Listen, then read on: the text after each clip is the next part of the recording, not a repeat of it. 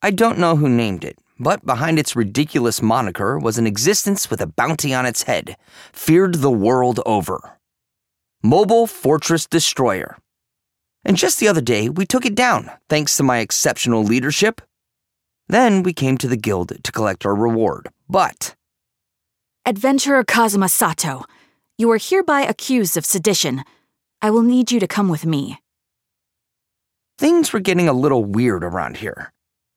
Um, who are you, and what's sedition? I just came to collect a bounty. I said nervously to the woman who had a dangerous glint in her eyes. The pleasant chatter in the guild hall faded away as the woman, with two knights escorting her, explained. I am Senna, government prosecutor. Sedition is the crime of attempting to undermine or overthrow the state, and you are currently under suspicion of being a terrorist. Or perhaps an agent from the Demon King's army. Long black hair framed the face of the prosecutor called Senna as she fixed me with her intense gaze. At first glance, you can mistake her for some highly paid executive secretary. Also, you might notice that she was drop dead gorgeous. Aqua exclaimed. What?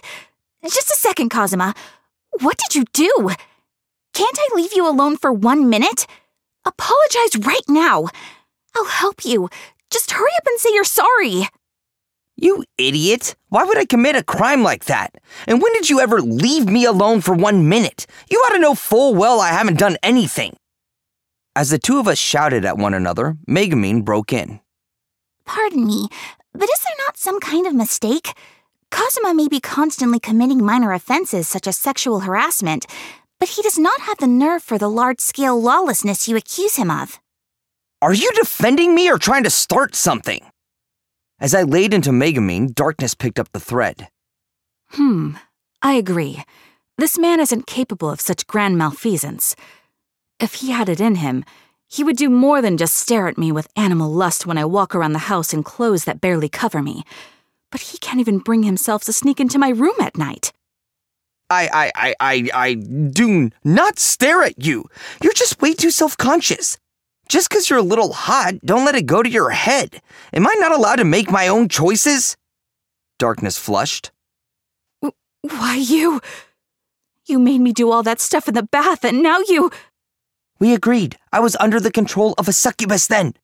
You're the one who let yourself get caught up in the moment so bad. You just went ahead and washed my back. What? Maybe you hoped it would go somewhere. Just how easy are you, woman? I.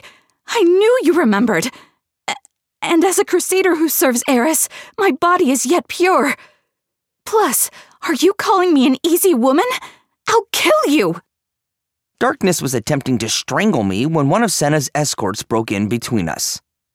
The prosecutor watched the whole exchange without batting an eyelash and said, The Coronatite at the heart of Mobile Fortress Destroyer was teleported on this man's orders to the manor of the local lord. At that, the guild hall got extremely quiet. Coronatite.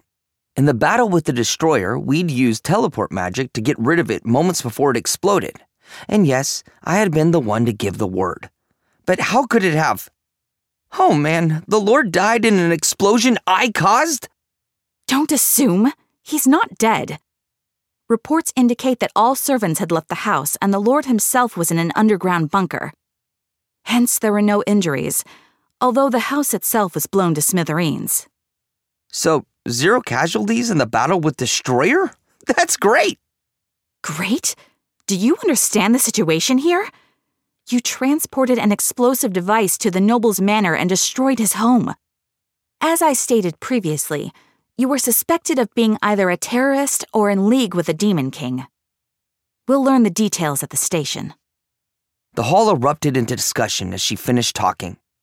Of course, all the adventurers here knew me, and they knew all about what I'd done in the destroyer fight.